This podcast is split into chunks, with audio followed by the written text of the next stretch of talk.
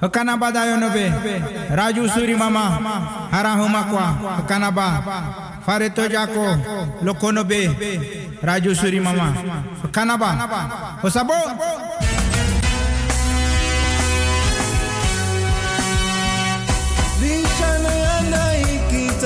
Bayandate Yando maki haleke betwate wama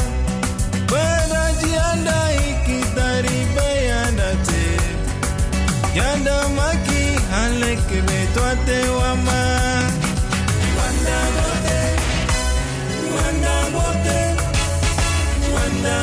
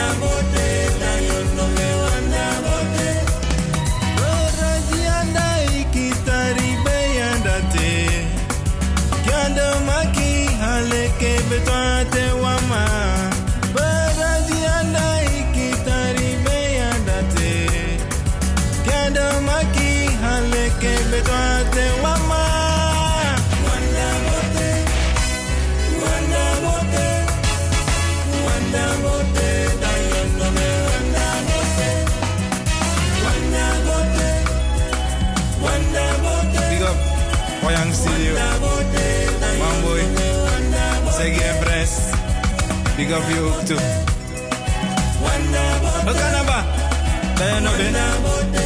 Dorachi wabo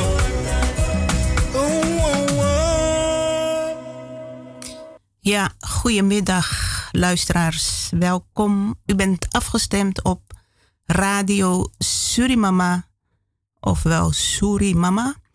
Eh vandaag zondag 10 oktober 2021. 10, 10, 2021. Bijzondere datum. Ja, luisteraars. Radio Surimama ehm, brengt veel informatie naar buiten. Kennis, inzichten, eh, boodschappen. Ja. En dat moet eigenlijk tot bewustwording leiden. Je kunt niemand verplichten, maar het kan. Bezinning, transformatie, inzichten. Dat mensen op een andere manier gaan leven, beter met elkaar gaan leven.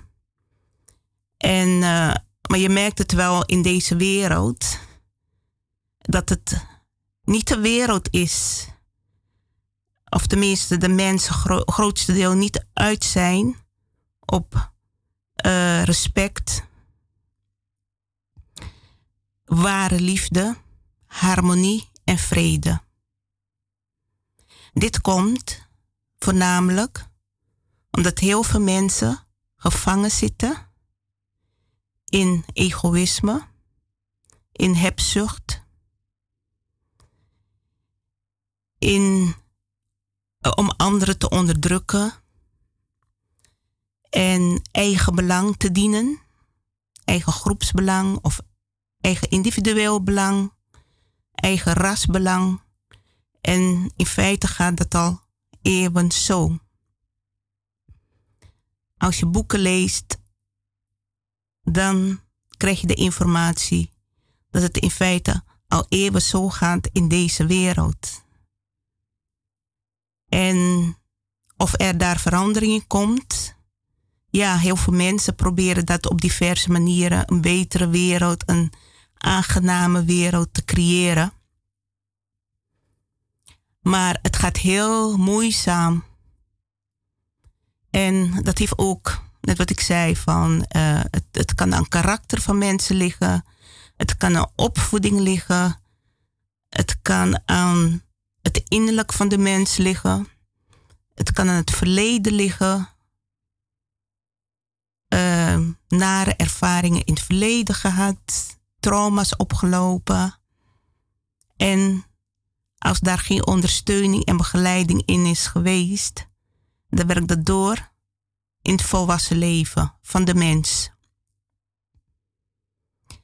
Uh, daarnaast heb je ook mensen die in een bepaald netwerk zitten en erop uit zijn te zorgen dat er aldoor lijden in de wereld blijft.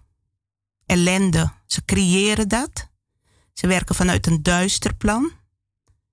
En iedereen, zeg maar, die opstaat met goede ideeën komt, de waarheid wil vertellen, naar een betere wereld streven, een beter land, een betere samenleving. Die worden tegengewerkt, die worden zo moeilijk gemaakt dat ze op een gegeven moment zeggen van het eigenlijk opgeven. Of er gebeurt iets in hun leven of ja, ze worden van deze wereld verwijderd. En uh, dus op de een of andere manier blijf je wel bezig, maar als je de dingen om je heen hoort, dan raak je ook wel echt ontmoedig, omdat je soms positief wil zijn. Mensen hebben ook angst. Angst om dingen kwijt te raken. Angst waar ze zo gehecht aan zijn om dat los te laten. En geld, geld speelt ook een grote rol in deze wereld. Geld en macht. Dat maakt zoveel kapot in deze wereld.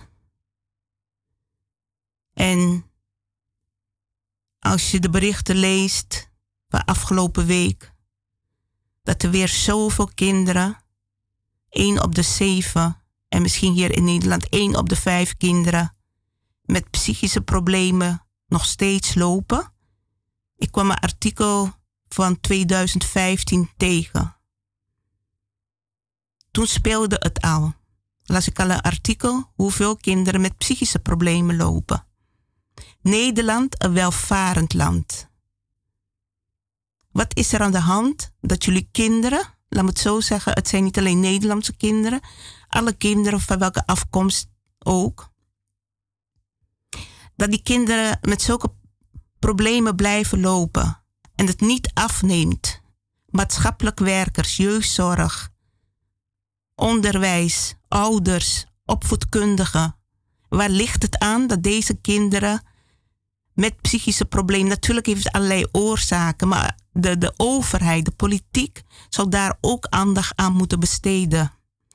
Want kinderen zijn de toekomst en als er geen aandacht aan wordt besteed, dan helpen wij mee aan een zinloze toekomst voor die kinderen, voor de jongeren. En dat probleem is niet alleen in Nederland, eigenlijk wereld, ik kan niet zeggen wereldwijd, misschien is het onderzoek verricht in Europa. Het is door de VN gedaan. En uh, ook in België blijkt het probleem heel ernstig te zijn. En in Nederland, we zeggen ook in het Westen, uh, neemt het aantal kinderen met psychische problemen nog steeds toe. En ook mede door de hele corona gebeuren, heeft dat ook bijgedragen. Nog meer bijgedragen vanaf het begin eigenlijk dat de kinderen thuis kwamen te zitten. En daarvoor was het er natuurlijk ook, maar het is alleen maar toegenomen. En dan denk ik van, je leest soms dat de overheid wel heel veel geld instopt. Miljoenen geld geven ze om de kinderen te ondersteunen, te begeleiden. En dan hoor je achteraf niets meer wat er met het geld is gedaan. Toevallig hoorde je net op het journaal waar het geld in gestopt is. En dan denk je van geen wonder dat er nog geen verbetering is. Is er geen controleorgaan om dit allemaal te controleren? Want anders is het gewoon in feite water naar zee dragen. Dweilen met de kraan open. En natuurlijk, uh, psychische problemen heb je op allerlei manieren. Of, vanuit diverse gebeurtenissen of situaties kunnen kinderen, jongen, jongeren daaraan leiden. Het kunnen ingrijpende gebeurtenissen uit hun leven zijn. Het kunnen vervelende situaties thuis zijn. Uh, waardoor het ontstaat op school. Uh, ja, sportplaatsen, noem maar op, waar ze zich bevinden. Waar ze zich ook bevinden. En uh, het is belangrijk om individueel te kijken uh, hoe, dat, hoe het komt dat kind het moeilijk heeft op geestelijk gebied. Om daar onderzoek naar te verrichten. Want wat men doet is verslagen naar buiten brengen over onderzoek dat verricht is. Maar voor de rest hoor je niet van, oh we gaan het zo aanpakken en we gaan het zo aanpakken. Of dat de mensen bij elkaar komen, organisaties, uh, opvoedkundigen, iedereen die met kinderen te maken heeft, gemeentes. En dat men samen gaat kijken van dit moet nu, hier moet nu hard aan gewerkt worden. Want als we dat niet doen, dan is het probleem niet te overzien. En er zijn diverse, uh, op diverse gebieden, laat het zo zeggen, uh, kunnen kinderen ook schade oplopen. Ook social media draagt daar wat bij. Kinderen moeten voldoen aan bepaalde verwachtingen op uiterlijk gebied. En uh, als ze daar niet aan voldoen, dan kunnen ze een minderwaardigheidsgevoel krijgen. Ze kunnen geterroriseerd worden op social media. En ze kunnen het nergens kwijt, omdat ze zich schuldig voelen. Ze kunnen rare handelingen gaan verrichten door bepaalde indoctrinatie, zonder dat ze doorhebben. Want vergeet u niet, op afstand kan er ook van alles gebeuren. Dus daarom is het vooral, uh, belangrijk voor ouders dat ze daar opletten, hun kinderen goed in de gaten houden. Die mevrouw, de klokkenluidster, over uh, onlangs, omtrent Facebook en Instagram. Die heeft daar het een en ander over gezegd. Maar goed, het is geen nieuws. Men weet het al heel lang eigenlijk. Dat dit plaatsvindt. En dan, net wat ik zeg, er wordt erover gepraat. En daarna zakt de aandacht voor weg. Maar het gaat wel gewoon door. En dit zijn, mensen kunnen zelf over nadenken. Uh, de artikelen over opzoeken. Want wij kunnen allemaal op onze manier een bijdrage leveren. We hebben een verantwoordelijkheid. En natuurlijk heeft elk ouder een verantwoordelijkheid naar zijn eigen kinderen. Maar soms kom je wel tegen dat, je, dat kinderen niet de aandacht krijgen die ze nodig hebben. Of dat er ook geen grenzen aan ze gesteld wordt. Dus die balans moet er zijn. Aandacht geven, maar ook grenzen stellen. Daar is een kind het meest gebaat bij. Goed, luisteraars. Uh, ja, ik begon uh, hiermee met dit onderwerp, omdat het toch van grote waarde is voor iedereen ongeacht uw kleur, afkomst, religie, noem maar op. Dit is een ernstig probleem wat de aandacht verdient. En het gaat erom dat alle problemen behandeld worden. Er worden ook, uh, er wordt heel veel aandacht besteed aan kinderen, transgender kinderen, die gepest worden. Maar eigenlijk moet je je niet alleen op die groep richten. En de media heeft daar een verantwoordelijkheid in. Misschien denken zij dat die kinderen depressief raken omdat ze problemen daarmee hebben. Dat zou kunnen. Maar ze kunnen ook andere problemen hebben. Het hoeft niet speciaal daarop gericht te zijn. Er was ook een ander artikel over misbruik van kinderen. Dat er daar ook weer een onderzoek naar verricht is. En het blijkt in Frankrijk dat heel veel kinderen ook seksueel misbruikt zijn door de Rooms-Katholieke Kerk. Dus het is iets wat wereldwijd plaatsgevonden heeft. En wat nieuws was, is dat er ook aangegeven wordt dat die kinderen en vooral jongens, jongetjes, die misbruikt zijn, later ook echt met hun gevoelens kampen. En dus ze raken helemaal verward. En dat is ook de bedoeling van de daders. Van verwarring creëren. En ja, misschien willen ze daarmee hoor. Soms denk je ook van, uh, doordat ze zoveel jongetjes misbruikt hebben. En die jongens die op een gegeven moment, of volwassen mannen worden ook, die uh, eigenlijk zich niet meer aangetrokken kunnen voelen tot vrouwen. Omdat ze toch, ja, ze zijn uh, beschadigd. En dus daardoor misschien ook heel veel homoseksuele mannen ontstaan. En misschien is dat wel de opzet van de eh, katholieke kerk geweest, omdat ze wereldwijd bezig zijn geweest.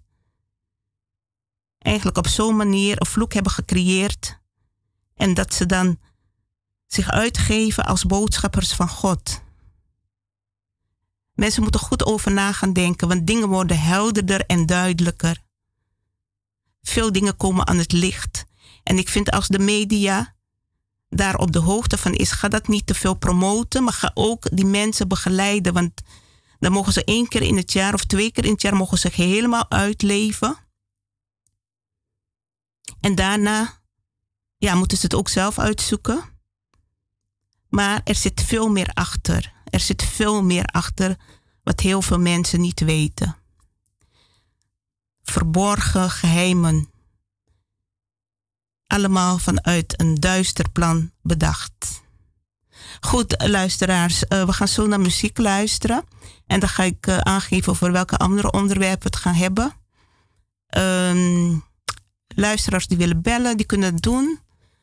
Uh, te bellen met 020 788 4305. Nogmaals 020 788 4305. Heel belangrijk onderwerp. Dient geen taboe te zijn. En uh, we helpen daar de kinderen mee, we helpen daar de jongeren mee. Ik had ook een artikel gelezen uit België. Dat vooral ook donkere kinderen met psychische problemen lopen. Maar dat het taboe is vaak in familie om daarover te praten. Want als een kind naar een psychiater gaat of naar een psycholoog, wordt hij als gek bestempeld. En dat is eigenlijk best wel een trieste zaak. Goed, ik hoor dat we telefoon hebben. Welkom in de uitzending. Goedemiddag. Goedemiddag. Hallo met Romeo. Ja, goedemiddag, meneer Romeo. Ik, wens, ik wens u en de uwe een fijne zondag. Dank u wel. En uw medewerkers daar ook een fijne zondag, mevrouw. U snijdt een item aan, mevrouw. Vanaf dat ik in Suriname ben, vecht ik daartegen, mevrouw. Men begrijpt niet hoe men een kind vernietigt om dat te doen. Men, men, men, men is er zo. Uh, is, is, uh, het is wreed. Als je dat want geloof me, net wat u zei. Zulke kinderen worden later moordenaars. Ze worden een serie moordenaars. Want ze zijn zo gefrustreerd geraakt want vooral door iemand die zogenaamd tussen haakjes het heilige woord preekt. Dus die kinderen denken van jongen, huh? hoe kan dat nou? Hij, hij moet mij begeleiden en dan kijk wat hij met me doet. En zo kinderen, en, men, en wat, ik, wat ik dan boos ben, men begeleidt die kinderen dat niet. En men beschermt die daders. Ook nog, ja. Het is niet leuk. Kijk, laatst, ik zag laatst op televisie weer. Eentje komt excuus bieden. Je komt excuus bieden. Begin al die kinderen die je hebt misbruikt. een smarte geld te betalen. Laat ze in therapie gaan. Laat ze weer tussen haakjes de oude worden. Want men snapt niet hoe je een kind vernietigt. Ja, geestelijk en lichamelijk. Lichamelijk en geestelijk. Op, mevrouw, Ja. men onderschat dat en men praat niet erover. Het is zogenaamd taboe. Ja, Men het gewoon. Die katholieke kerken, de meeste van die kerken, het is gewoon allemaal misbruik en misbruik en misbruik en misbruik. En wat doet men? Doofpot. de doofpot in. Of, Ja, men, of men verplaatst die priester. Kijk, kijk, kijk maar wat ze doen in Italië. Ze verplaatsen die priester naar een ander dorp. Nee, zo makkelijk. Ja, afsluiten. Je moet een voorbeeld stellen voor die andere priesters. Precies. En ook voor kinderen ben je, eh, dien je als voorbeeld. Ik vind ze moeten die kinderen smarte geld betalen. En die kinderen weer naar therapie sturen.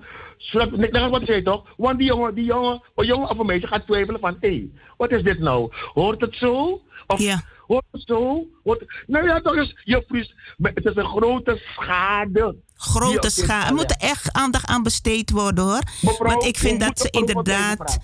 We moeten praten. Ja. Wie boos worden, sorry. Maar het zijn toch onze kinderen die vernietigd worden. Ja, gaat om Fijne belang van kinderen. Ja, dank je. Fijne Ja, dag ook mooie gewenst. programma hoor. Mooie Ja, item. dank je. Oké, joi, joi. Dag hoor, meneer. Ja, luisteraars. eh, heel belang, eh, belangrijk item. De kinderen raken vertrouwen kwijt, hun vertrouwen kwijt in de volwassenen. Die ze vertrouwden. De veiligheid wordt geschaad van de kinderen. En dat werkt door als de kinderen geen goede begeleiding krijgen, geen ondersteuning, niet geholpen worden. Deze kinderen kunnen weer dader worden of ze worden heel iemand anders, hè, nemen andere persoonlijkheid aan. Of ze gaan het normaal vinden, denken, oh dat hoort zo. Dus echt hoor, het, het raakt mij als iedere keer als ik het weer lees. En zeg ik van, het gaat maar door. Verslagen dit, onderzoek dit. Nederland, media, politiek, neem je verantwoordelijkheid in. Jullie hebben daar een verantwoordelijkheid in. En ook natuurlijk ouders, opvoeders, scholen, praat erover. Voel je niet schuldig als een kind naar je toe komt en jou in vertrouwen neemt. Help het kind. Goed, luisteraars, we gaan nu naar muziek luisteren.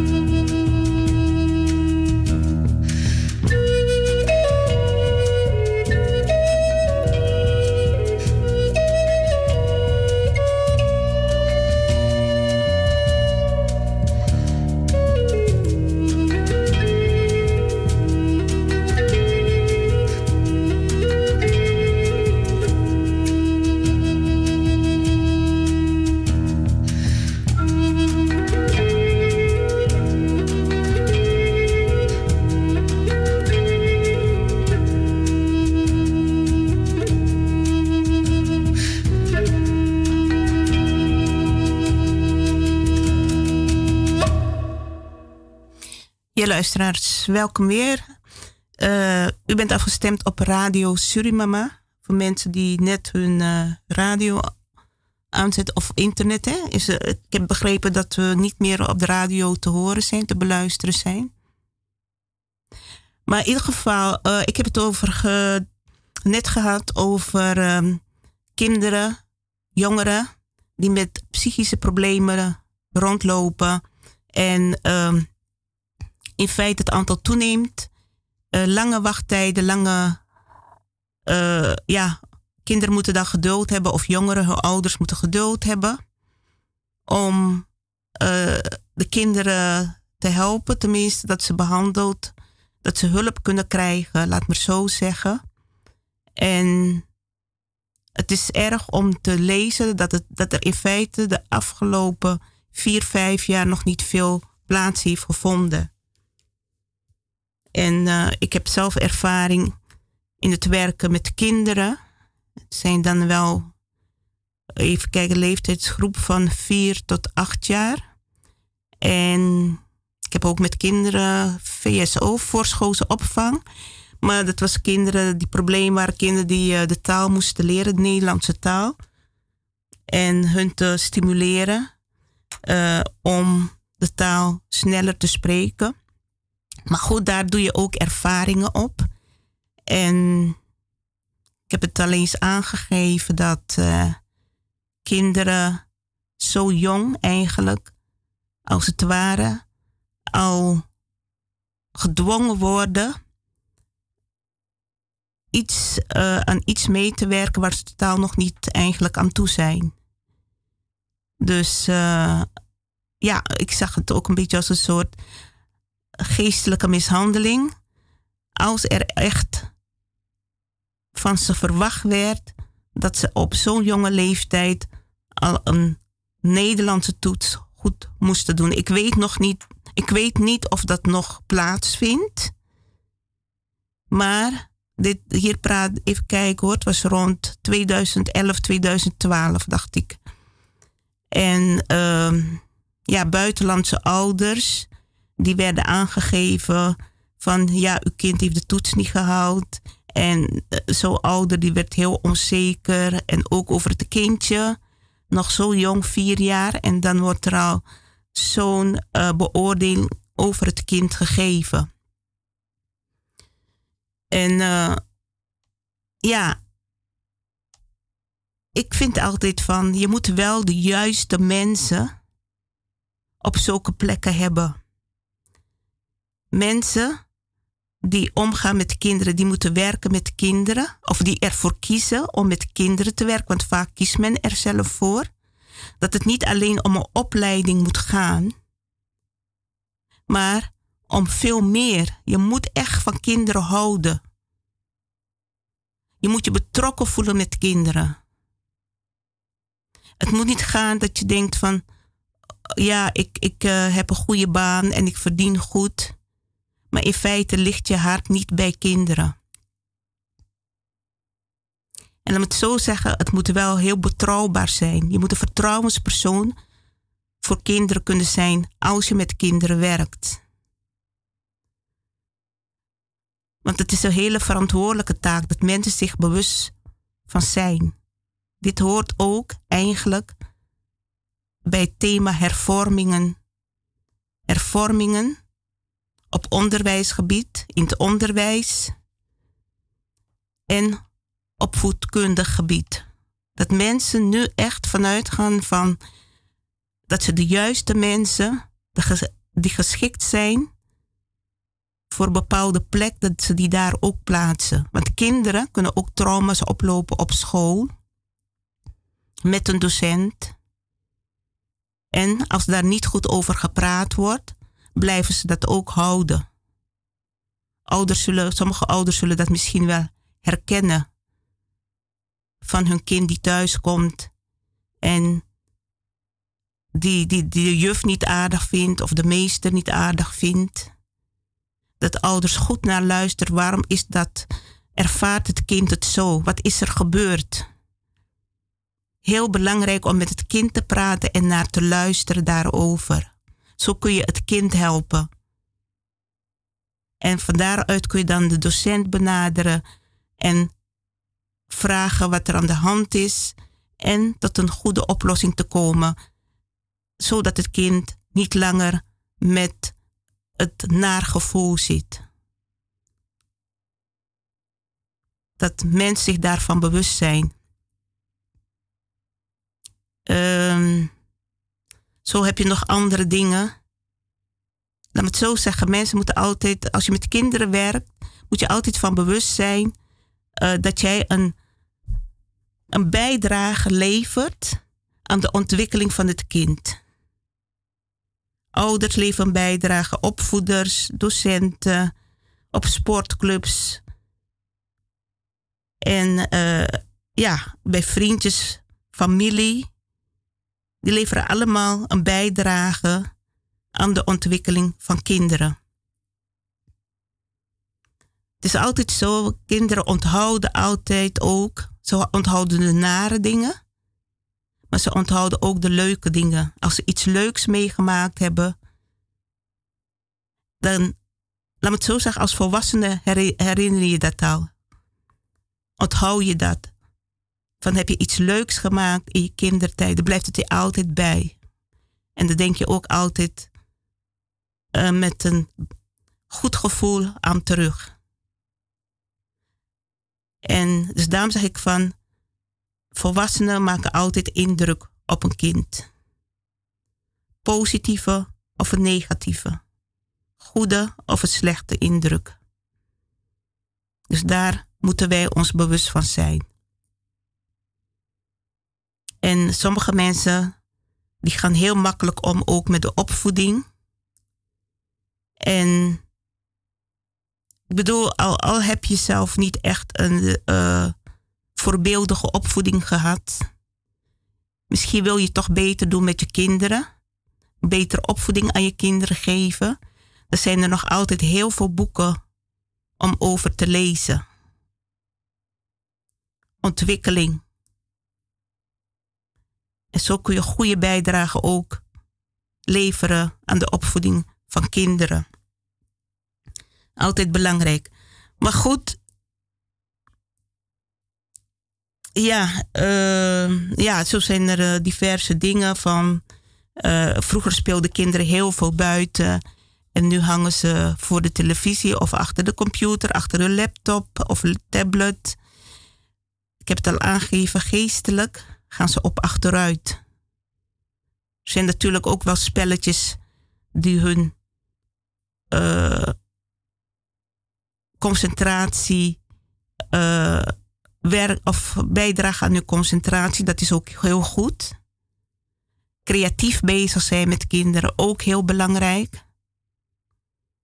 Uh, filosofische gesprekken voeren met kinderen. Ik weet niet of het vak filosofie op school wordt gegeven. Maar het is ook heel belangrijk om met kinderen in dialoog te gaan over diverse onderwerpen. Hoe jong ze ook zijn. Ze vinden het leuk, ze vinden het, ja, het, het draagt bij aan hun geestelijke ontwikkeling. Dat zijn dingen die je op de televisie mist. Ja. Beeld- en meningsvorming. En uh, heel vaak is televisie als een kind goed kan zingen of goed kan dansen. Heel veel van die programma's heb je. Tenminste, ik kijk niet meer, maar van vroeger weet ik. Misschien dat het veranderd is. Uh, dus op allerlei manieren kunnen kinderen goed begeleid worden. De natuur in. Uh, kinderen laten, uh, laten uitleven. Zoveel manieren zijn er. Ja. Er zijn zoveel manieren om kinderen te interesseren, te prikkelen, waardoor ze niet depressief hoeven te raken. En maar ook dat ze zichzelf ook af en toe kunnen bezighouden. En ook te leren ontdekken. Soms ontdekken kinderen zelf ook al. Um, als ze in de natuur zijn, uh, laten genieten. En kinderen komen op zo'n manier toch het meest bij zichzelf terug. Dan wanneer ze in zo'n stressige wereld leven. Televisie en dan uh, moeten ze weer naar vriendinnetje, moeten ze weer gaan sporten, moeten ze dit, moeten ze dat. En zo'n kind komt vaak nauwelijks tot rust, opgejaagd. Dit kan ook bijdragen hoor, dat kinderen op een gegeven moment uit balans raken. Daar houdt men geen rekening mee. Sporten is ook heel goed voor kinderen. Maar laat het ook alsjeblieft geen dwang worden. En leuk blijven. Maar uh, ja, net wat ik zeg, er zijn diverse manieren om bij te dragen aan een goede ontwikkeling van kinderen. En daar zou de televisiewereld wat aan kunnen bijdragen. Dan al die vele onzinnige programma's, prestatie leveren. Dat is ook iets wat niet goed is eigenlijk. Dat kinderen al heel vroeg prestatie moeten leveren. Dat ze competitie moeten leveren, laat me het zo zeggen, competitie. Wedstrijd voeren. Wie heeft het mooiste dit, wie heeft het mooiste dat. Zo begint het al. Kinderen die, zeg maar zo'n tekenwedstrijd. En alle kinderen doen hun best. En dan wordt er toch gezegd, ja, wordt nu een prijs gewonnen. Uh, prijs uit. We gaan kijken wie de mooiste tekening heeft gemaakt. Nou, het kind dat al die andere kindertjes zo ingezet hebben om er iets moois van te maken. Of iets leuks. Die moeten horen dat de andere prijs gewonnen heeft. Geen, geen goede Nee, dat, is, dat zijn geen goede dingen voor kinderen. Want daar begint het al in feite van die is beter dan mij. En ik moet mij bewijzen. Hè? Dat zijn allemaal dingen die moeten verbeteren in het onderwijs. Uh, op pedagogisch gebied. Kinderen sociale vaardigheden aanleren. En daarom zeg ik van, ik vind het belangrijk als ik de gelegenheid heb om zulke, ja, aan de ene kant zeg je van uh, wat je geeft, dat wordt in feite uh, hebberig door sommige mensen. Hè? En, ja, daar gaan wij ook over praten hoor. Je hoort niemand meer over praten, maar plotseling als je thema aankaart, dan plotseling wordt het voor iedereen interessant. Het moet niet interessant zijn. Je moet zelf bedenken van wat speelt er in de samenleving? Wat speelt er in de maatschappij? Nee, want als je praat erover en dan stopt het weer. En dan hoor je de hele tijd niks.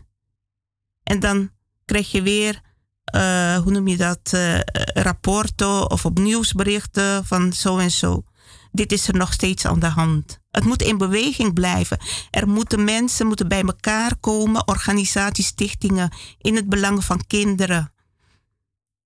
En die moeten hier aan blijven werken, jaar in, jaar uit, jaar in, jaar uit. Investeren in kinderen, investeren in hun toekomst. En dat, gebeur, dat dient te gebeuren in alle landen, ook in Suriname. Ik weet echt niet uh, hoe het in Suriname met de kinderen gesteld is op pedagogisch gebied. Maar uh, ik las ook een artikel dat, dat uh, psychologen de handen bijeen willen nemen en ook de kinderen beter willen gaan begeleiden. Dat is in Suriname ook hard nodig hoor. Want er is echt een achterstand in. Je hoort er ook bijna niets over. Wat je leest is op politiek gebied gebeurt er dit en dat. Criminaliteit, weer een ongeluk gebeurt en maar niets op andere gebieden. Ik bedoel, dat hoeft niet allemaal geld te kosten. Je kunt ook een boek nemen en je zegt je gaat met een groep kinderen zitten en je gaat met die kinderen daarover praten. Hoeft niet altijd geld te kosten. Kan op allerlei manieren plaatsvinden. Mensen denken altijd van, ja, maar ik heb bijvoorbeeld geld nodig of ik heb uh, subsidie nodig om dit te kunnen bewerkstelligen. Er is niet altijd subsidie hiervoor nodig. Er is niet altijd extra geld hiervoor nodig. De mensen moeten gewoon weten, ze moeten de inzichten hebben van hoe kan ik zo'n probleem aanpakken. En dat is er in feite nog te weinig. Goed, uh, luisteraars. Als u wilt bellen, u heeft een reactie. Uh, kunt u bellen naar 020 788 4305. U kunt ook uh, uw eigen ervaring vertellen. Of dat van kinderen met wie u werkt of wat dan ook. Over het algemeen, ja, uh, laat me het zo zeggen. Radio Surimama heeft zich altijd met diverse onderwerpen bezig gehouden. En daar hoef je uh, niet altijd een deskundige voor uit te nodigen. Want als je genoeg ervaring hebt, je kunt nooit alles weten. En wat je niet weet, kun je ook in boeken vinden, maar je kunt ook gesprekken met mensen voeren, waardoor je ook het een en ander komt te weten wat er zich afspeelt. Goed, we gaan nu even naar muziek luisteren, luisteraars. Nasha, nasha, nasha, leka hoshoko heya he neya. Ahala ahala go nasha, ahala ahala go nasha, she nasha, she nasha. She nasha luka hoshoko heya he neya.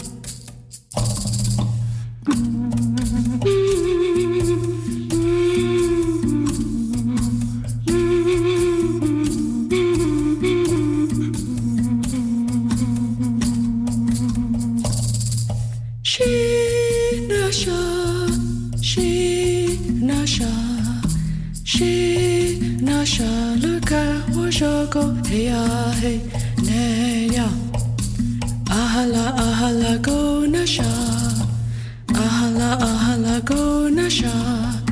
She nasha, she nasha, she nasha luka hoshoko heya he neya.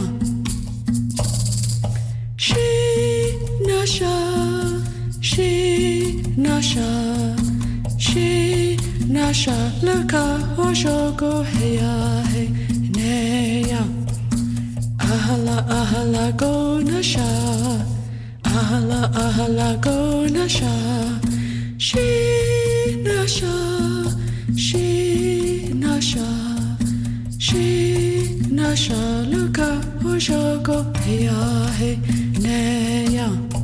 Luka hoshoko heya he neya.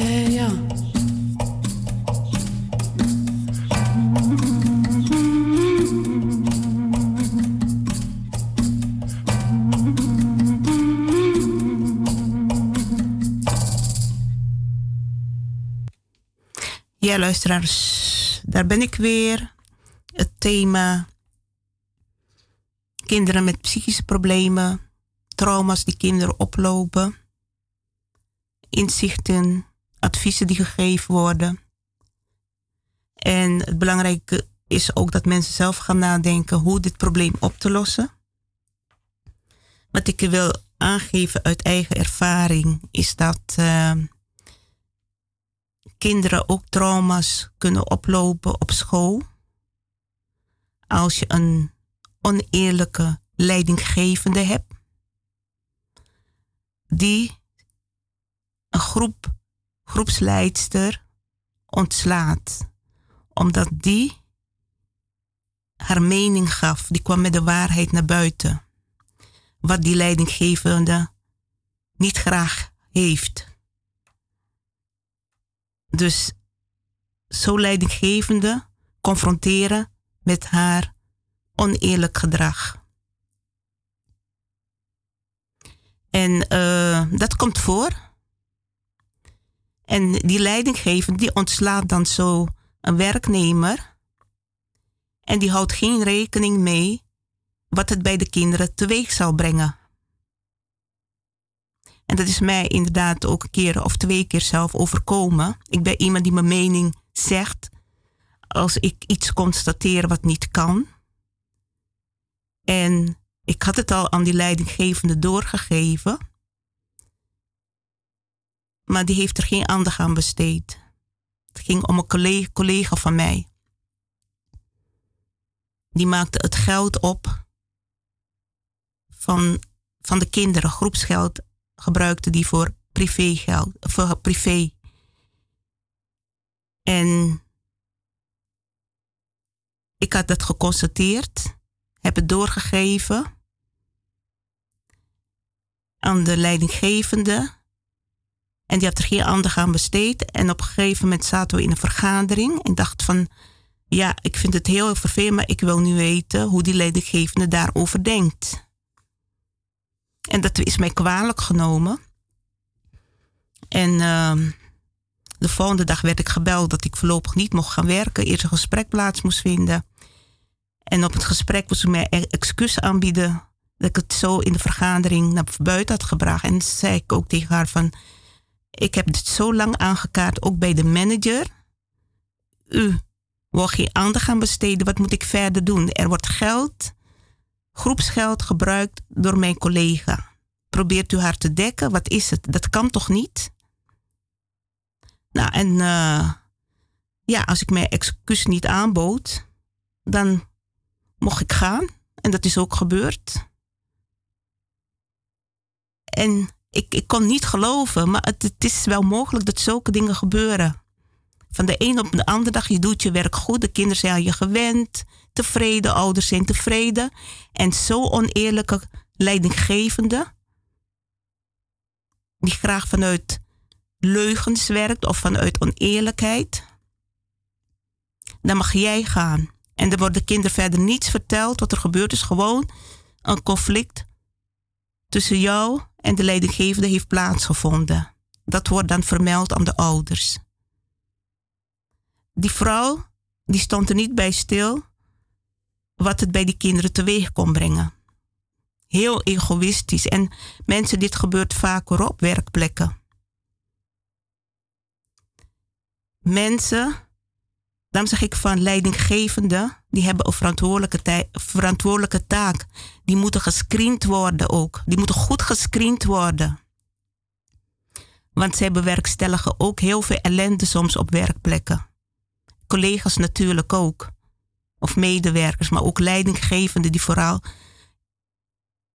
uh, in de zorg een grote verantwoordelijkheid hebben. Want als je je werk verder goed doet, kinderen zijn tevreden. Hè? Je merkt het aan hun manier van doen, hun gedrag. Je droeg bij aan hun positieve ontwikkeling. En dat komt zo leidinggevende, omdat ze moeite heeft met de waarheid. Die ontslaat je. Nou, in ieder geval, ik heb wel gevraagd om afscheid te kunnen nemen van die kinderen. Want in feite kwam zij daar niet mee. Ik dacht van, om het toch een beetje goed af te sluiten voor de kinderen. Groot houden. En ja, dat is gelukt. Ze durfde nog aanwezig te zijn, ook met een bos bloemen. Dacht ik van deze vrouw. Nou ja, ik moest me wel inhouden voor de kinderen. Dat heb ik ook gedaan. Maar in ieder geval, uh, dit zijn dingen dat ik zeg van, uh, van de een op de andere dag raken kinderen een vertrouwd persoon kwijt. Aan wie ze gewend waren. En er wordt er verder niets uitgelegd. Men vergeet dat die kinderen volwassen worden.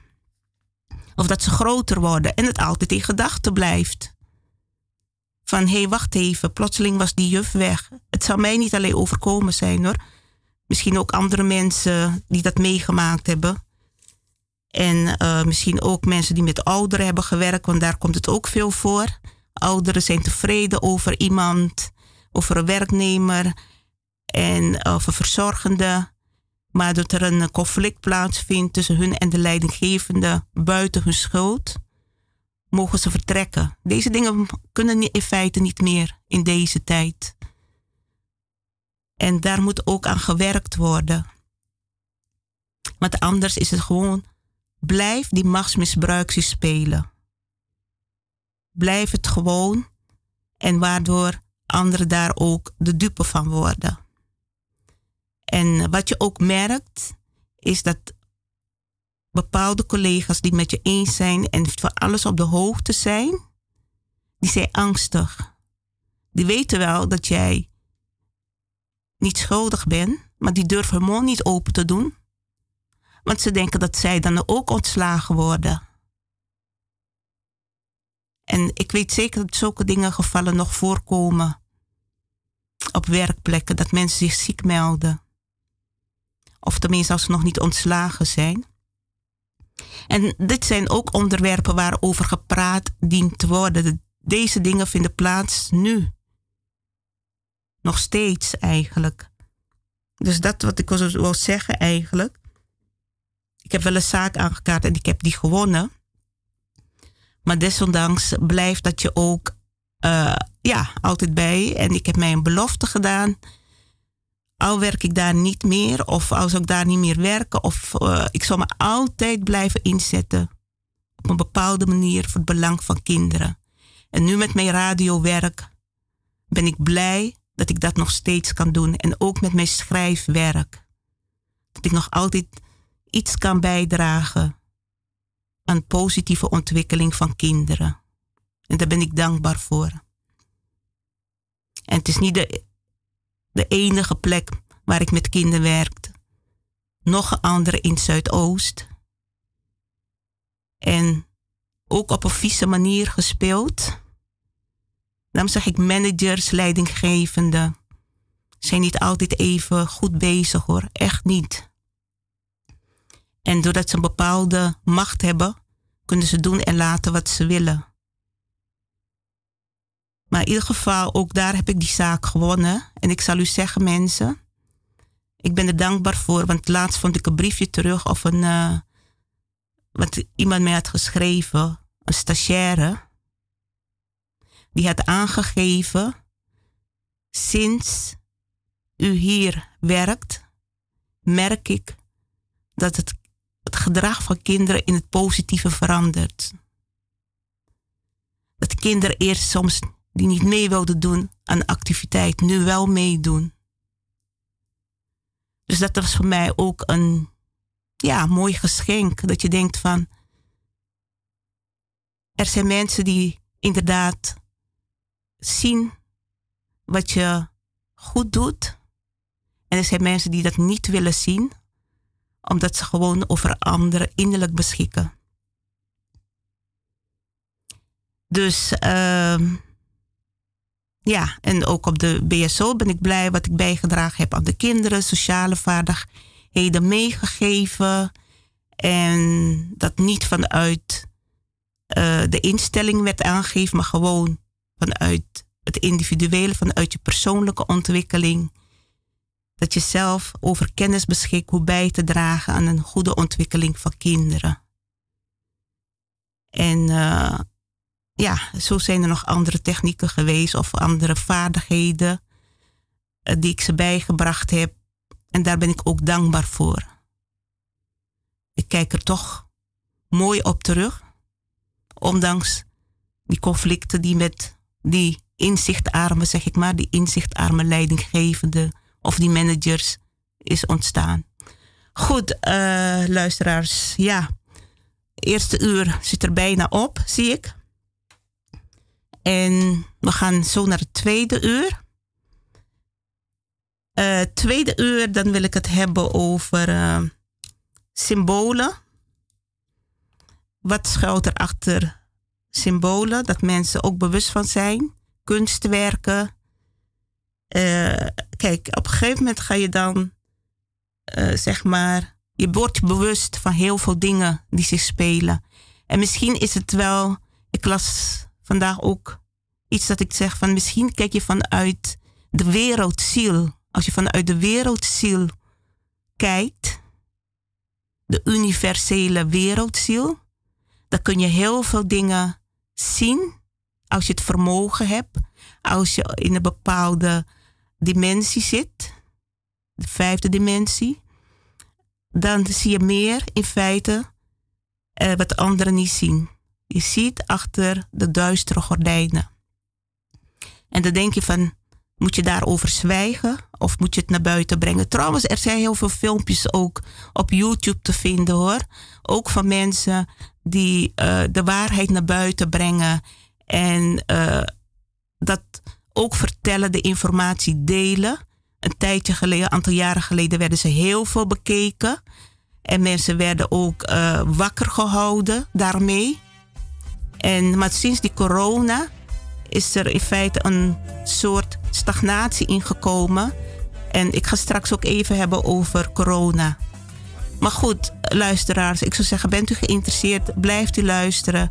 Dit is Radio Surimama.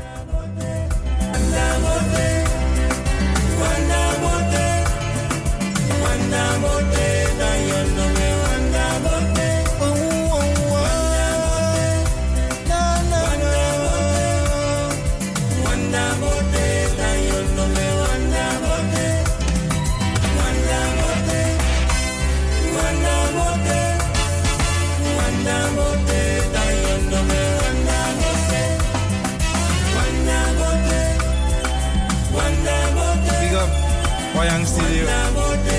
Mamboy. Segi en Fres. Big up you too. Wat kan nou ba? Tayo no be. Durachi wabo. Hakanaba dayo no be. Raju Suri Mama. Harahuma kwa. Hakanaba. Fareto Jako. Lokono be.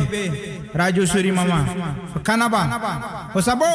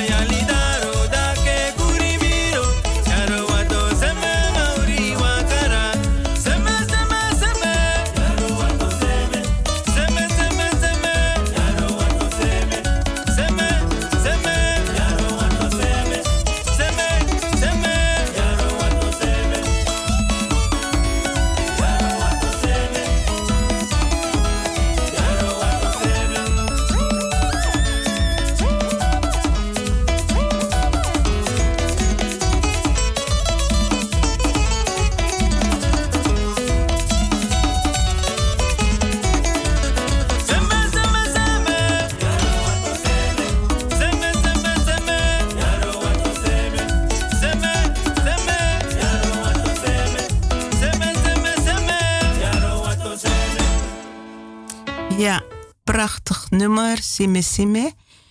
Net als Wanda Botte, Wanda Botte. We zijn aangekomen, we zijn aangekomen. Nou, ik hoor heel veel positieve reacties over Wanda Botte ook. En net heeft er ook een meneer gebeld waar hij eh, de muziek kan vinden of de muziekgroep.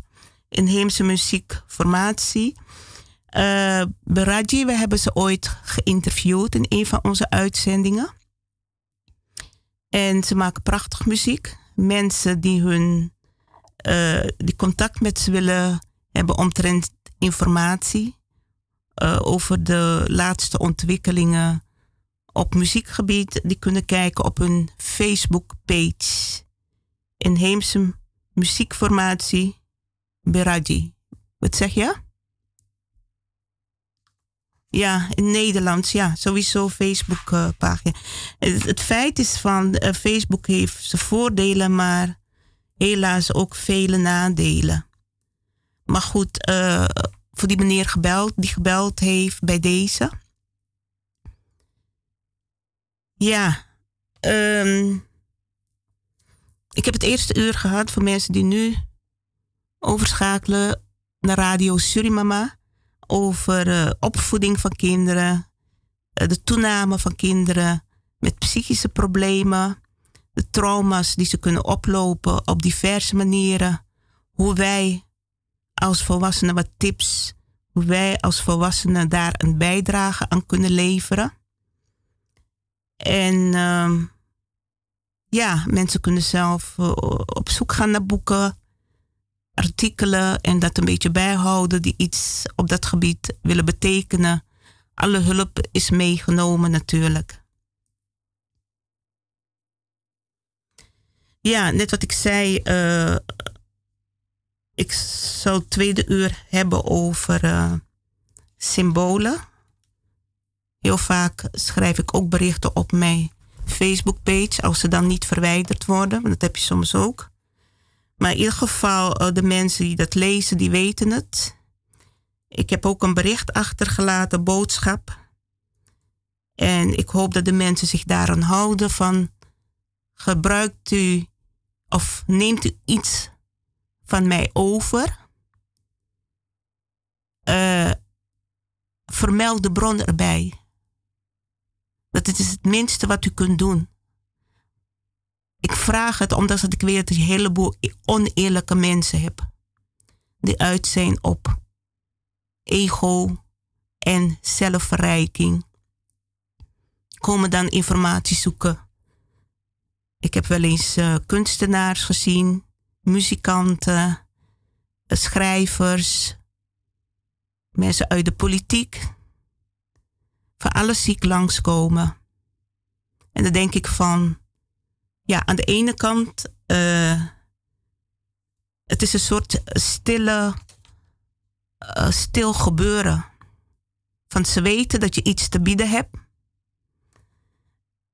maar ze kunnen het niet erkennen. Maar gaan toch kijken of ze. Als je iets, uh, iets interessants hebt op je profiel of op je page, dat ze dan iets van kunnen meenemen. Ik heb het vaak geconstateerd dat mensen dan uh, interview ergens gaan geven of uh, in ieder geval mijn page ook als een soort inspiratiebron wordt beschouwd. Ik verdien er zelf niks aan. Dus uh, dat, dat is iets dat eigenlijk al jaren gebeurt. Hè? Mensen weten het. En uh, ik zeg ook van, men hoeft het niet te erkennen, maar het is er wel. Het is wel aanwezig en het bewijs is er ook. Dat je van met samen, ik werk samen met een zuivere geestelijke bron. Daar werk ik samen mee. En vanuit die zuivere geestelijke bron wordt mij gevraagd om diverse boodschappen door te geven. Om diverse inzichten door te geven. Soms komt het van mezelf uit, vanuit mijn innerlijk. En soms van buitenaf. Maar ik ben blij om het te kunnen doen. En je voelt je ook krachtig, want er zijn heel veel tegenwerkingen van alle kanten, die tegenwerkingen, de plagiaat plegen, uh, uh, duistere krachten, dat je geen vooruitgang mag kennen. Van alles gebeurt er. Maar desondanks is die kracht er toch om door te gaan. Zolang ik wil, hè, zolang ik dat zelf wil, mag ik dat doen. En zolang ik de behoefte voel om het te kunnen doen, om het te doen. Ik ben daar vrij in. Het is geen verplichting. Ik hoef geen speciale rituelen voor uit te voeren om die informatie te krijgen of om bepaalde dingen. Dat hoef ik niet, totaal niet. En daar ben ik ook blij om. Ik zit niet bij een bepaalde groep, sectegroep of religieuze groep of wat dan ook. Het is er gewoon. En daarom zeg ik vaak, er is meer tussen hemel en aarde. Dit is het bewijs, er is meer tussen hemel en aarde. En dit is al heel lang, doet zich al heel lang voor.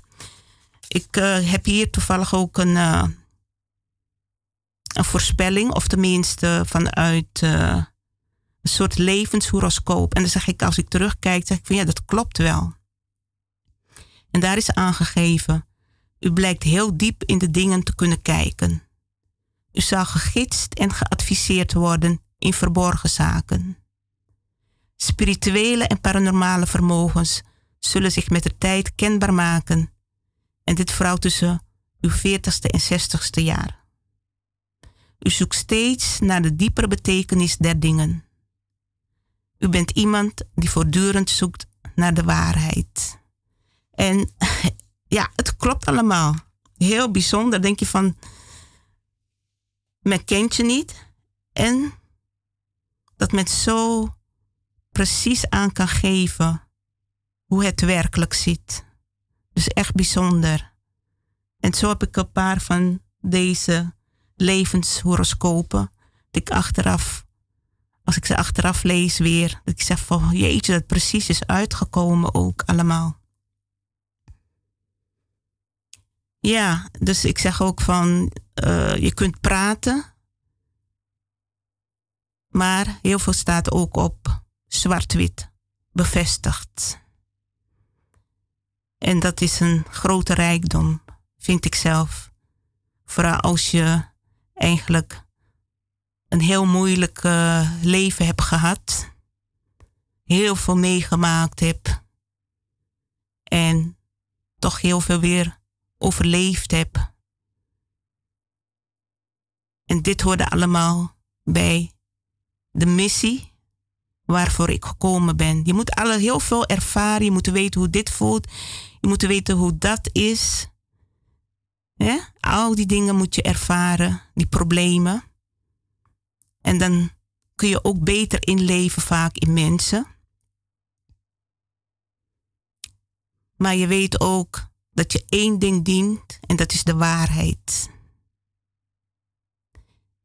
En waarheid is gekoppeld aan eigenlijk het gehele leven. Daar draait het in feite om. Willen we een betere wereld? Willen we betere relaties? Dan is waarheid de basis voor alles. Eerlijkheid, waarheid is de basis voor alles.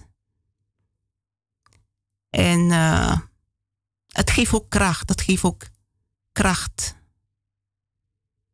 En het verrijkt je leven ook op de manier hoe je spiritueel bezig bent. Ik kwam uh, ook dit tegen. Ik zal even lezen. Het is uit een van de spirituele boeken. Um, de kamelendrijver wilde weten wat de omstandigheden waren waaronder God het toestond de toekomst te zien. Ik geloof nu, of tenminste ja, ook, ik ben er ook over na gaan denken. Als ik het over God heb, heb ik het over de God van goedheid, van eerlijkheid, van waarheid, van rechtvaardigheid. Ook heel belangrijk om je daarop te richten. Als je zegt gelovig te zijn. Eigenlijk is het woord God zelfs moeten staan voor de Almachtige Schepper.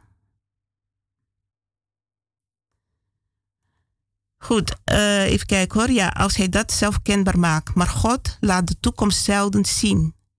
En slechts om één enkele reden. Wanneer het gaat om een toekomst die bestemd is om veranderd te worden. God had de jongen de toekomst laten zien, dacht de kamelendrijver, omdat hij wilde dat de jongen zijn instrument was.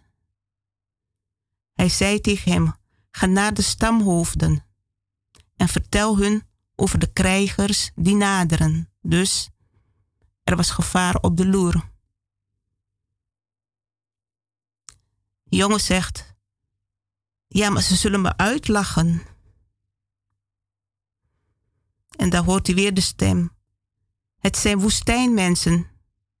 En woestijnmensen zijn gewend aan tekens. Ja, zegt de jongen, maar dan weten ze het waarschijnlijk al. Ze maken er zich geen zorgen over. Ze geloven dat als Allah hun iets wil laten zien, ofwel God of uh, de Almachtige, ze weten of ze geloven dat als de Almachtige hun iets wil laten zien of weten, iemand hun dat zou vertellen.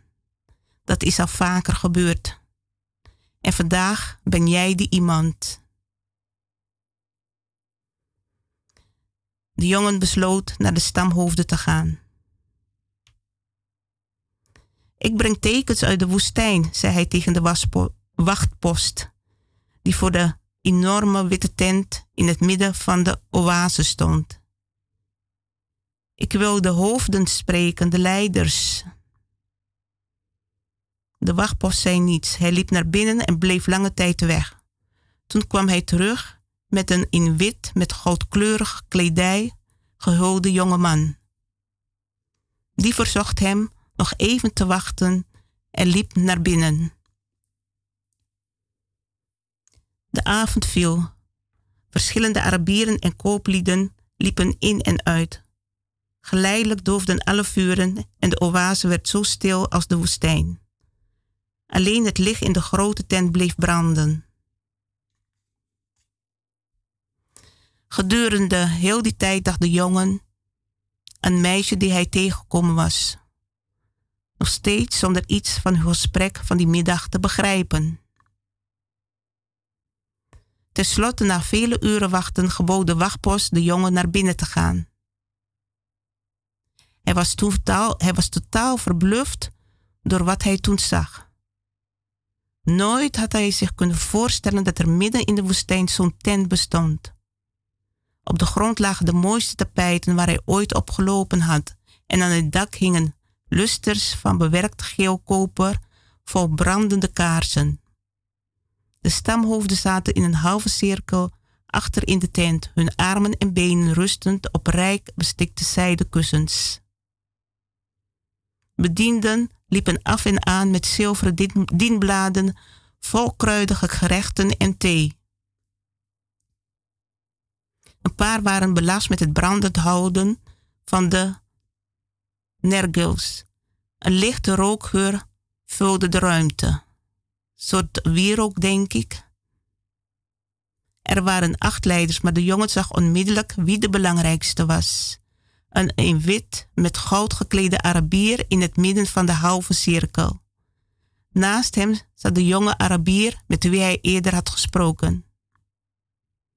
Wie is de vreemdeling die, die gewaagd van tekens? vroeg een van de hoofden terwijl hij hem aankeek.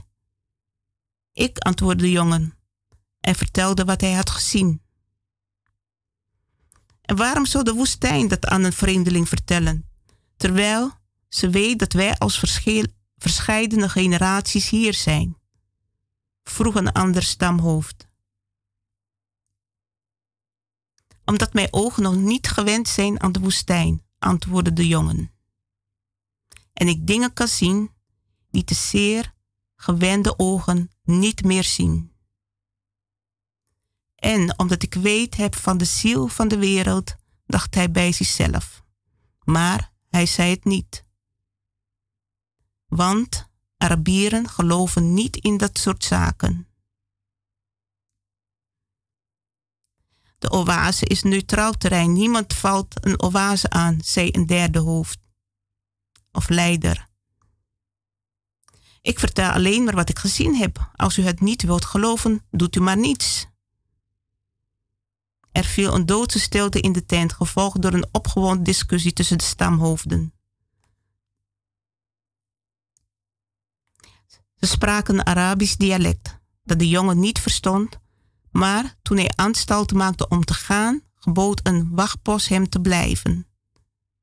De jongen begon bang te worden. De tekens zeiden dat er iets mis was. Hij betreurde het dat er, hij er met de kamelendrijver over gesproken had. Dus ja, achteraf dacht hij van, oh, uh, had ik het misschien toch niet moeten zeggen of zo.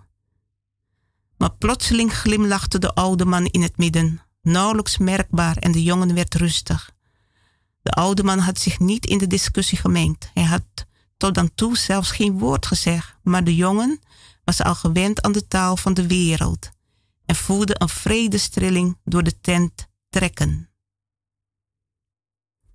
Zijn intuïtie zei hem dat hij er goed aan had gedaan hierheen te komen. De discussie verstomde. Ze bleven een poos zwijgend naar de oude man luisteren. Toen richtte hij zich tot de jongen. Dit keer stond zijn gezicht kil en afstandelijk. 2000 jaar geleden werd in een land hier ver vandaan een man die in dromen geloofde in een put gegooid en als slaaf verkocht, zei de oude man. Onze kooplieden kochten hem en brachten hem naar Egypte. En zoals iedereen weet, kan iemand die in dromen gelooft ook dromen uitleggen. Maar niet altijd verwezenlijken, dacht de jongen, die zich de oude zigeunerin herinnerde. Door de dromen van de farao over magere en vette koeien bevrijdde die man Egypte van de honger. Hij heette Jozef, was ook een vreemdeling net als jij en zou min of meer van jouw leeftijd zijn geweest. De stilte hield aan, de ogen van de oude man bleven koud. Wij hebben altijd de traditie gevolgd. De traditie redde Egypte toen van de honger en maakte het tot het rijkste land ter wereld. De traditie leerde mensen hoe hij de woestijn door moet en hoe hij zijn dochters moet uithuwelijken. De traditie zegt dat een oase neutraal terrein is, omdat beide zijden een oase hebben en daar even kwetsbaar zijn. Goed, um, luisteraars. Ja, dit is um, een boodschap eigenlijk dat uh, spirituele boodschappen of vanuit het universum die wereldwijd worden doorgegeven aan mensen. En het gaat erom, geloof je erin of geloof je er niet in? Als je erin gelooft, heb je vertrouwen en dan breng je de boodschappen ook over. En als je twijfelt, dat doet, dan gebeurt dat niet. Dus het gaat om het vertrouwen wat je moet hebben als er dingen uh, doorgegeven worden. Als je spiritueel bent en in gelooft dat er werkelijk meer is tussen hemel en aarde. Goed, we gaan uh, even naar muziek en ben ik zo bij u terug.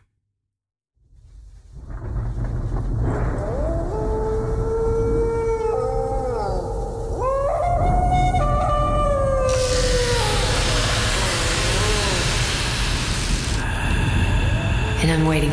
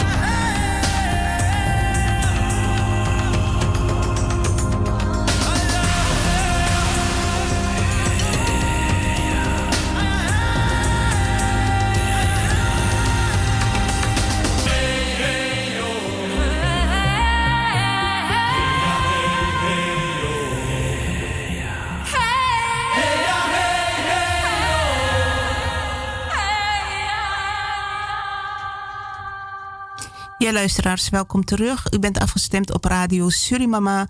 Wij zenden elke zondag uit van 4 tot 6 en binnenkort van 4 tot 7. Ja, um, ik heb net gehad over tekens vanuit het universum, boodschappen die doorgegeven worden uh, aan verschillende mensen wereldwijd. En neem de boodschappen serieus of neem ze niet serieus. Maar als je, ja, hoog, als, als spiritueel mens voel je dat innerlijk. Je voelt het gewoon aan van uh, dat het op waarheid berust. En dat er meer is tussen hemel en aarde. En uh, ja, de een neemt het voor waarheid aan, de andere niet. Uh, tijdens, uh, of zeg maar, tijdens koloniale tijd, toen er gereisd werd naar andere landen toe, naar Zuid-Amerika en zo,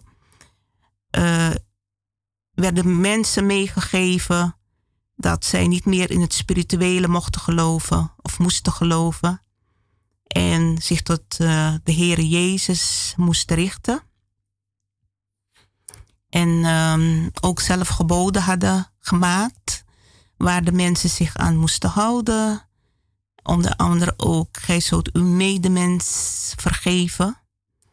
Dat hebben ze in feite uh, laat me het zo zeggen, ze hebben kwaad uitgehaald in die plaatsen of in die landen.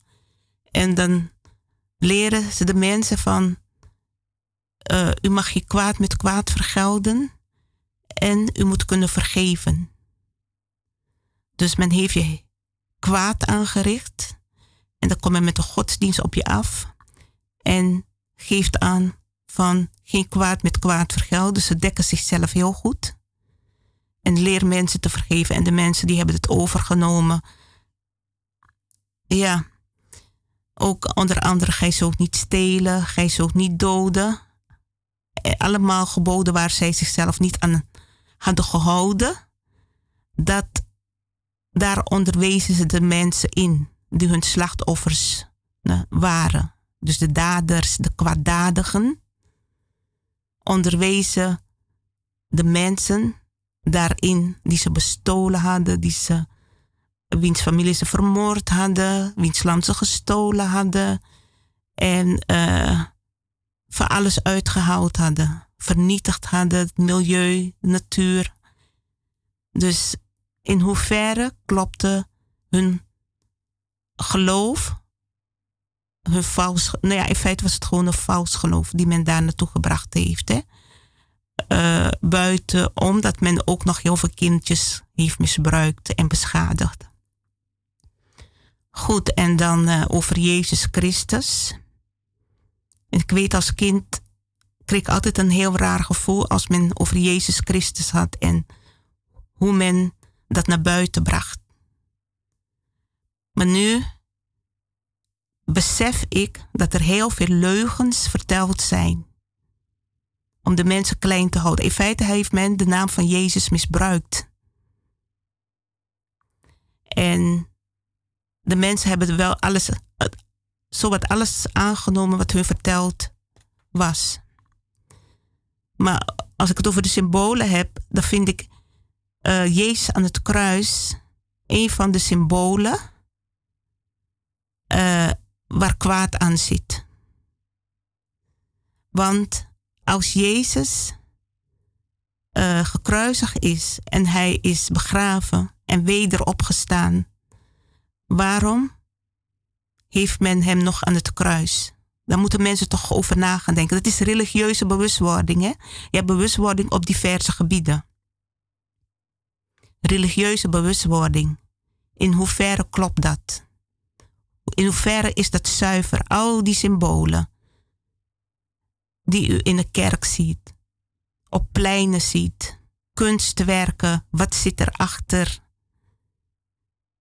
Er staan mensen vaak niet best. Omdat, je, ja, vroeger wist je het ook niet. En denk, oh, een kunstwerk of een standbeeld of een uh, symbool.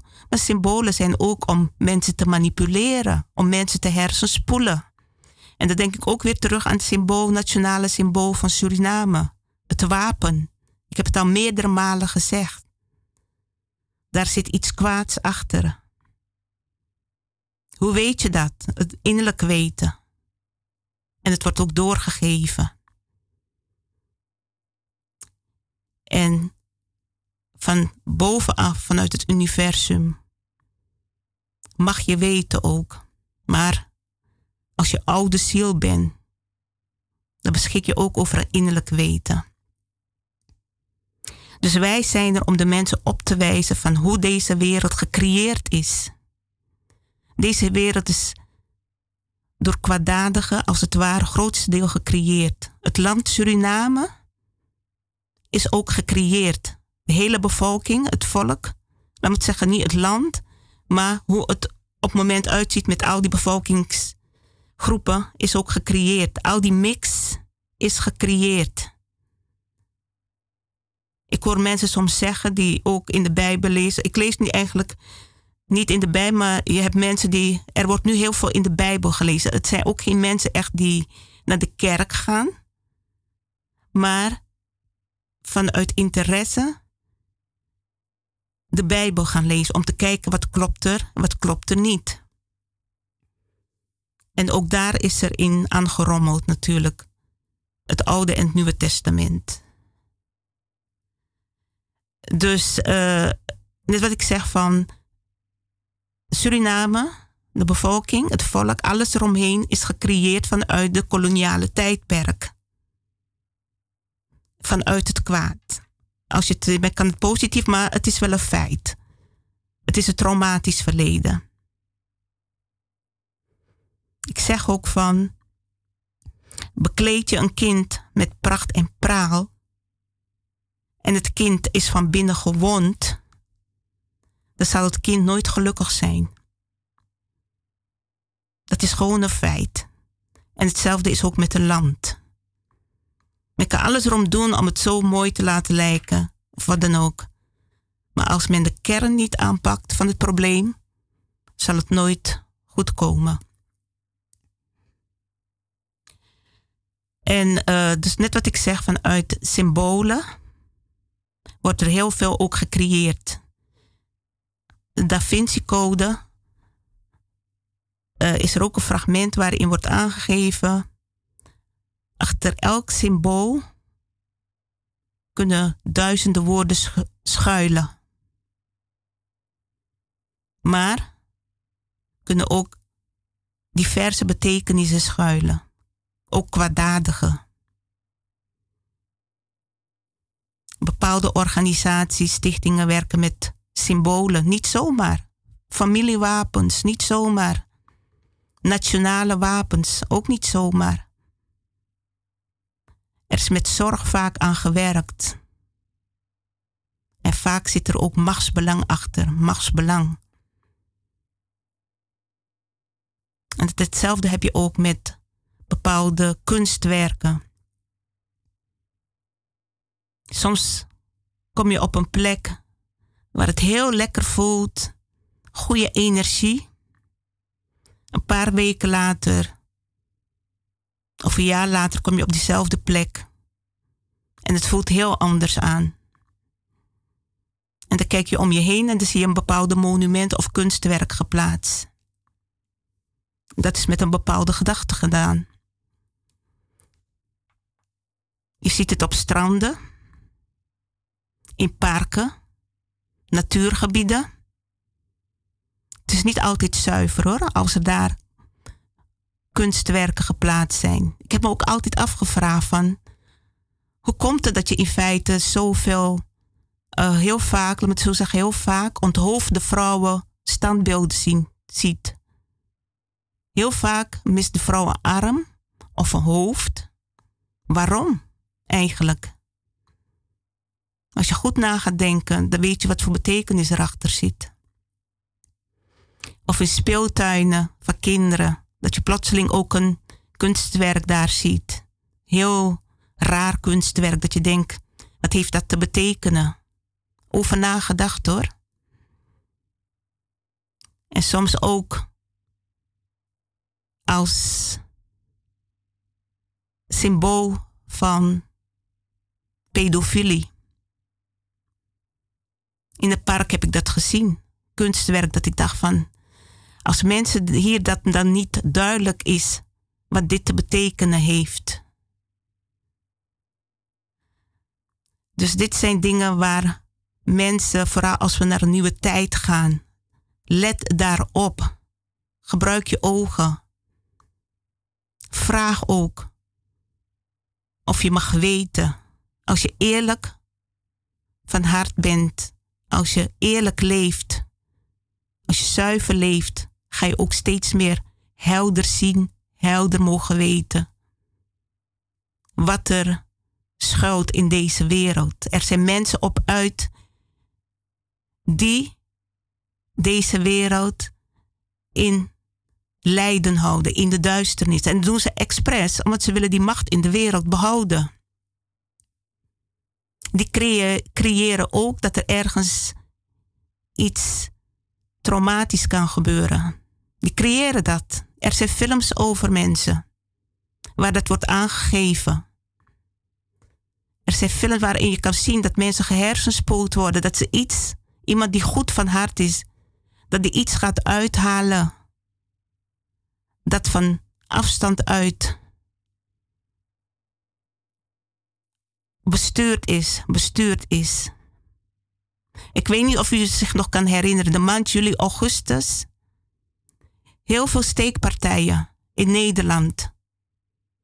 Overal bijna in het land. En je vraagt je af, ja, moet je zulke dingen, maar het viel gewoon op. En dan vraag je af, wat raar. Veel jongeren, hè, steekpartijen en geweld. En dat je je afvraagt, hè, hoe kan dat in één keer? En plotseling is het afgelopen. Dat zijn dingen die werkelijk gebeuren, die gecreëerd worden om de wereld in duisternis te houden. Misdaad, geweld, kijk u maar op de televisie. Als je zulke dingen zegt, dan gaat men, plaats men in je hokje van, ja, christen. Weet je? En christenen, die worden dan als het ware, nee, ik ben niet iemand die naar de kerk gaat. Men hoeft mij ook geen titel te geven. Maar het zijn wel dingen die je ziet, die je constateert en waarneemt. Televisie moet zoveel mogelijk gericht zijn op, op spelletjes, seks, geweld. Want dat willen ze, hè? Dat, dat de mensen zich daarmee bezig blijven houden. Programma's daarop gebaseerd. En ik weet zeker dat door bepaalde jongere programma's, films, geweldfilms, noem maar op, ook in de bioscopen worden jongeren gehersenspoeld. Door middel van bepaalde symbolen, kinderfilms, tekenfilms, symbolen. Die de kinderen moeten hersenspoelen. Er zijn daar genoeg filmpjes van. Ik praat niet. Uh, dit is niet wat ik alleen vertel. Het is al geconstateerd door andere mensen. Duivelse symbolen die uw kind moeten hersenspoelen als hij naar een tekenfilm kijkt. Maar ook gewone films voor jongeren, geweldfilms. Dus op allerlei manieren probeert de duistere wereld de mensen, of laat me het zo zeggen, vooral jongeren, negatief te beïnvloeden. En ik denk dat dit ook te maken heeft met die psychische problemen waarmee ze lopen. U moet nagaan met die corona dat wereldwijd leiders zich zogenaamd zorgen maken over de gezondheid van mensen, over die coronavirus, dat ze met elkaar niet besmetten. Maar in hoeverre meent een regering of de politiek of een president soms het echt met het volk?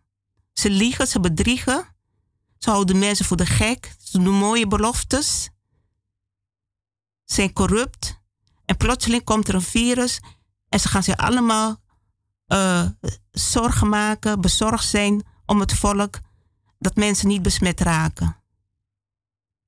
Dan gaan mensen denken: hé, hey, wacht even, wat zit daarachter? Het is logisch, wat zit erachter eigenlijk? Plotseling ben je bezorgd om een virus dat besmettelijk is. Dus je gaat nu eisen van de mensen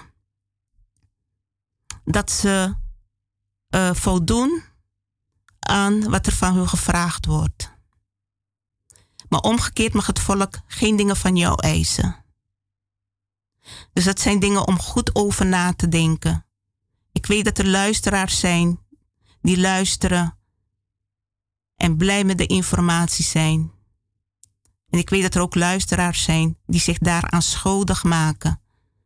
Dat die goed over nadenken, gaan nadenken waarmee ze bezig zijn. Want wij worden beluisterd. Ik weet dat wij beluisterd worden. Al doet men van niet. Wij worden door diverse bronnen worden wij beluisterd door verschillende luisteraars. We zijn ook wereldwijd te horen. Maar ik zeg, zulke dingen moeten nu naar buiten gebracht worden. Alles komt aan het licht. Alle waarheid komt aan het licht. En die tegenkracht, net wat ik zei vorige keer, overgangstijd naar het nieuwe tijdperk. Rond 2012 heel veel boeken geschreven, heel veel lezingen overgegeven. En wat is er van terechtgekomen? Nee, die duistere krachten hebben dat weer tegengewerkt, want de mens hè, mag niet gelukkig worden, er mag geen vooruitgang, kinderen mogen zich niet gelukkig voelen, jongeren mogen zich niet gelukkig voelen. Zij willen bepalen hoe de jongeren zich gelukkig moeten voelen. En uh, zij zorgen voor afleiding. Maar die afleiding is niet om echt de jongeren gelukkig te houden. Het is in hun eigen belang. In het belang van die duistere wereld, van die duistere krachten. En dat vindt in diverse landen plaats. En soms wordt er ook samengewerkt met elkaar. Het viel mij op toen wij het veel over Zuid-Amerikaanse landen hadden in onze uitzendingen. Eén of twee dagen daarna was er altijd weer, had er altijd weer iets plaatsgevonden in Peru of Bolivia of Mexico of Ecuador. Iedere keer kon je lezen of een busongeluk of uh, er was gewoon iets naars gebeurd in dat land.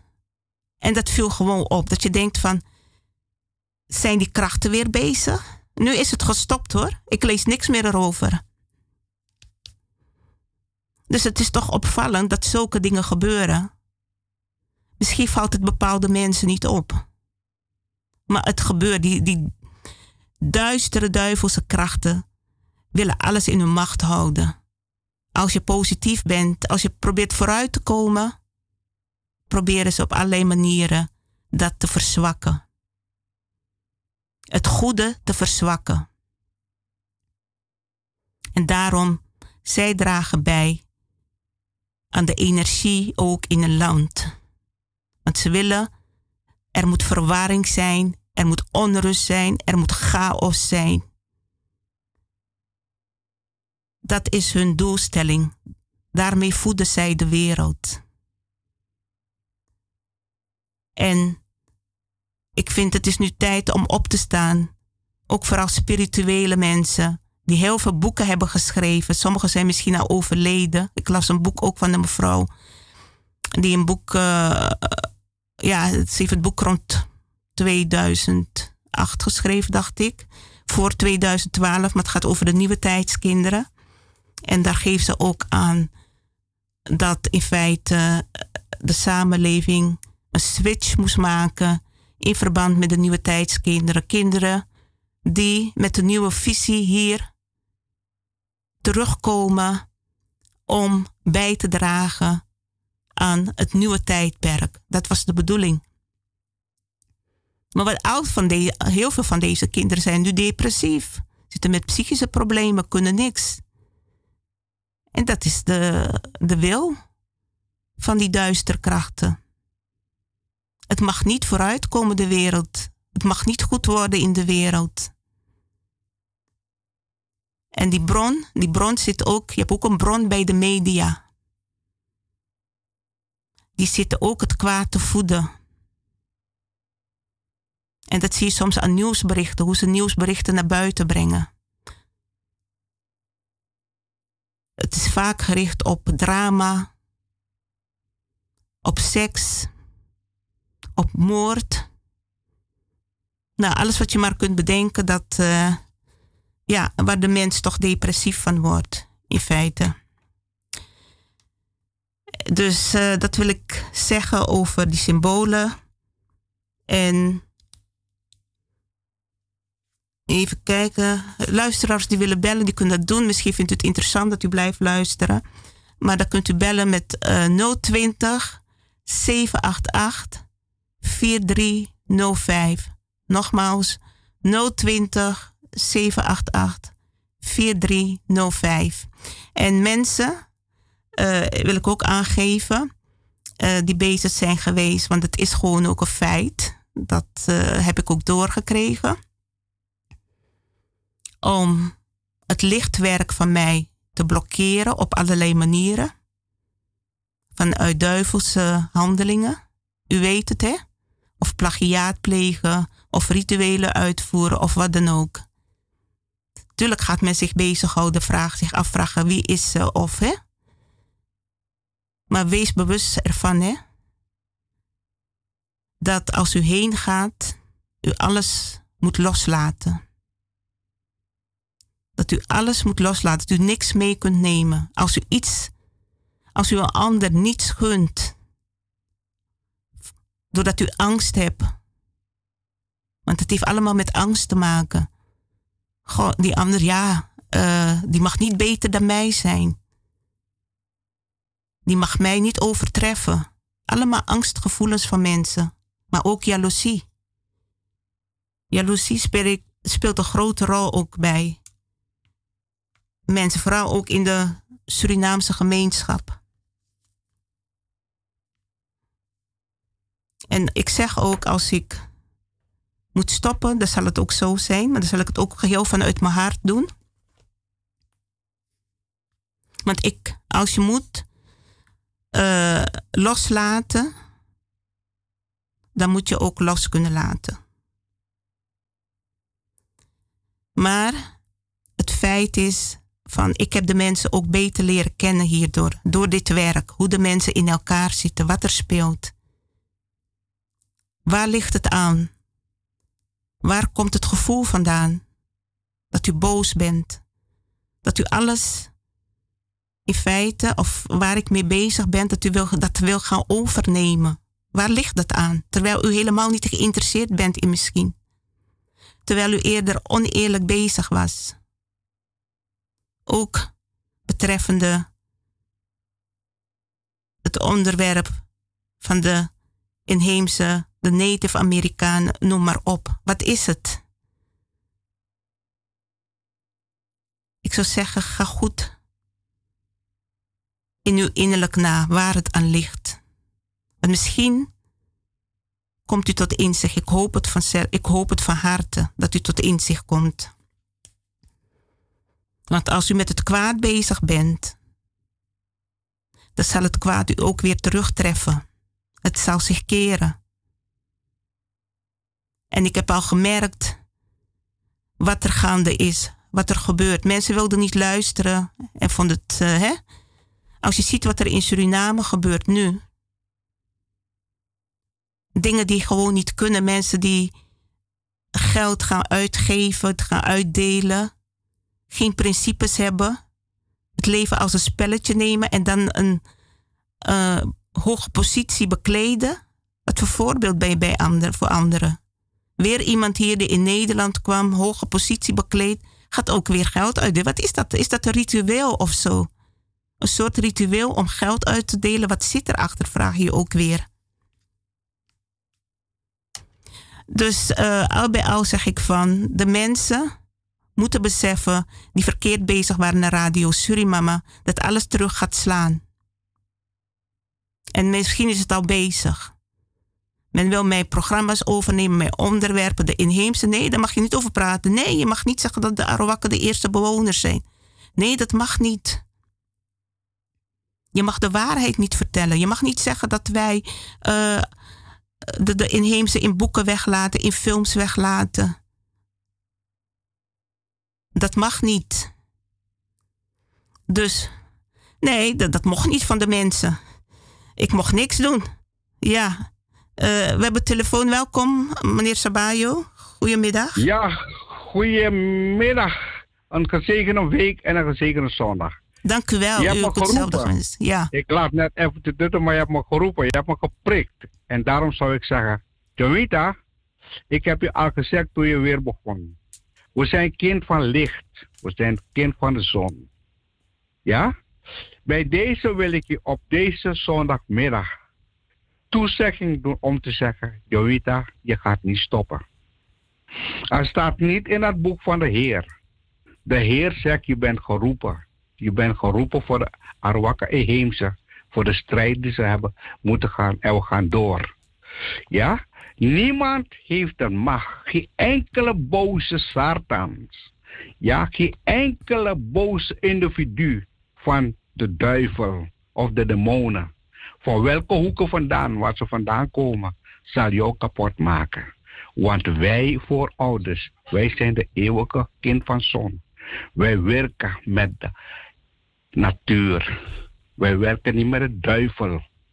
Ja, we werken niet met de Satan. Dus dat zal niet ontbreken. Radio Surimama zal altijd blijven bestaan totdat we ons doel hebben bereikt. Jovita, dat is mijn ondersteuning op deze zondagmiddag naar jou toe. Wij gaan gewoon door. Ik sta achter jou als een paal. En daarom hebben we de kracht. Ja, ik wil ook even zeggen hoor, meneer Sabayo. Uh, ik voel me geroepen om meerdere dingen te doen. Ik bedoel, Daarom. want de Arawakka is een onderdeel ervan. Maar nee, het, is, precies. Daarom het, het, het is een geheel waarmee ik bezig Ja. ben. Er zijn diverse Precies, precies. dingen waarvoor Precies. ik mij geroepen voel. En, nee, precies. eh, Daarom ga je niet iets- weg. Je gaat ja. blijven. Ja, laat me het zo zeggen. Als het tijd is om te gaan, dan zal ik eh, kunnen loslaten. En Dan zijn we als, met ons eh, allen. Ja. Maar dan hebben we de tijd wanneer nee, we maar gaan, ik bedoel ook stoppen. Ik bedoel met stoppen met Radio Suriname. Maar geestelijk zou het altijd voort blijven leven. In het universum is het opgenomen. Heilige Moeder Aarde, Heilige Universum. Precies. Dus eh, als het moet, zal ik het gewoon los kunnen laten.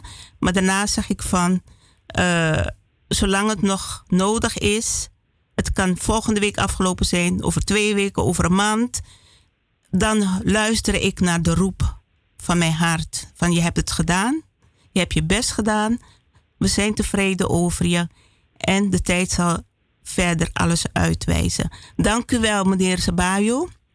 En ehm, ik zou zeggen... De haar van jou is Ja. niet alleen de aarde die spreekt, maar van vele harden. Die ook die jou ondersteunen. Harten Dus de kracht en ja. de power hebben, ja, heb jij voor ons allen. Die een goed hart, ja, begrijp je? Ja, En een goed zicht over dit werk te blijven doen. En we gaan het gewoon met ons allen door Ja, en anderen, u kunt ook uw bijdrage zelf doen. Of, of van uw eigen initiatief. En mensen kunnen op Nee, hun manier. ik kan dat niet alleen. Dus, Nee, eh, daar- daarom, daarom het is- ondersteunen, daar, daarom doe ik ook veel. Ja. Ik zeg niets, maar ik werk dus gewoon. Ja? Begrijp je? Ja, is goed. Ja, nou in ieder geval bedankt voor uw reactie. Ja, niets te danken. We gaan gewoon door. Ja? En, eh, Een fijne zondag. Ja, een fijne zondag gewenst ook. Ja, en gewoon weer constant goed thuis. Ja, Ja, en dan dankjewel. Oké. Ja. Ja. ja. Dag hoor, meneer Sabayo. door. Ja, ehm, net wat ik gezegd heb, ja, als het eh, de roep van je hart, hè, die, daar luister je naar. Eh, het, het heeft reden. De een is iets verder dan de andere. En, maar net wat ik zeg van, het is tijd, de tijd van overgang. Daar geloof ik in, al willen mensen daar niet aan meewerken. Een nieuwe tijd, nieuwe inzichten, nieuwe leven, man- manier van leven. Een betere manier van leven. En alles begint bij het werken aan onszelf, het werken aan ons innerlijk. Want van daaruit zijn we al een voorbeeld voor de wereld. Stralen wij al een goede energie uit. En heel veel gaat om energie. Heb ik net al over gehad. Elke omgeving waar u zich bevindt, in uw huis, in de kerk, mensen die naar de kerk gaan, eh, clubs, op uw werk, overal bevinden zich energieën. En wat de een voelt, hoeft de ander niet te voelen. Waar de een sceptisch over is, hoeft de ander niet sceptisch over te zijn. En ik zeg ook, Alle religie dient gebaseerd te zijn op het naleven van principes. Want daar gaat het in feite om in deze wereld. Principes. Dat houdt alle geloof in, alle religie. Goed, luisteraars, bij deze. Uh, we zijn aan het eind gekomen van het tweede uur. Tweede uur van het programma, maar ook van de uitzending. En uh, ik zou zeggen van uh, een fijne zondagmiddagavond verder gewenst. Een fijne week. Voor straks smakelijk eten. En heel veel goeds gewenst. Dit was Radio Surimama.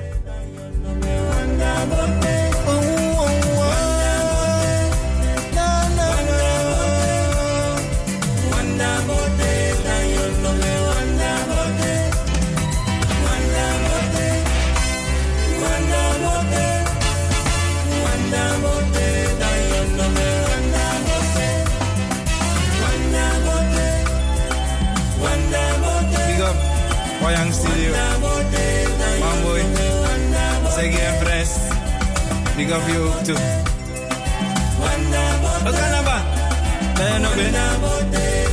je wabo.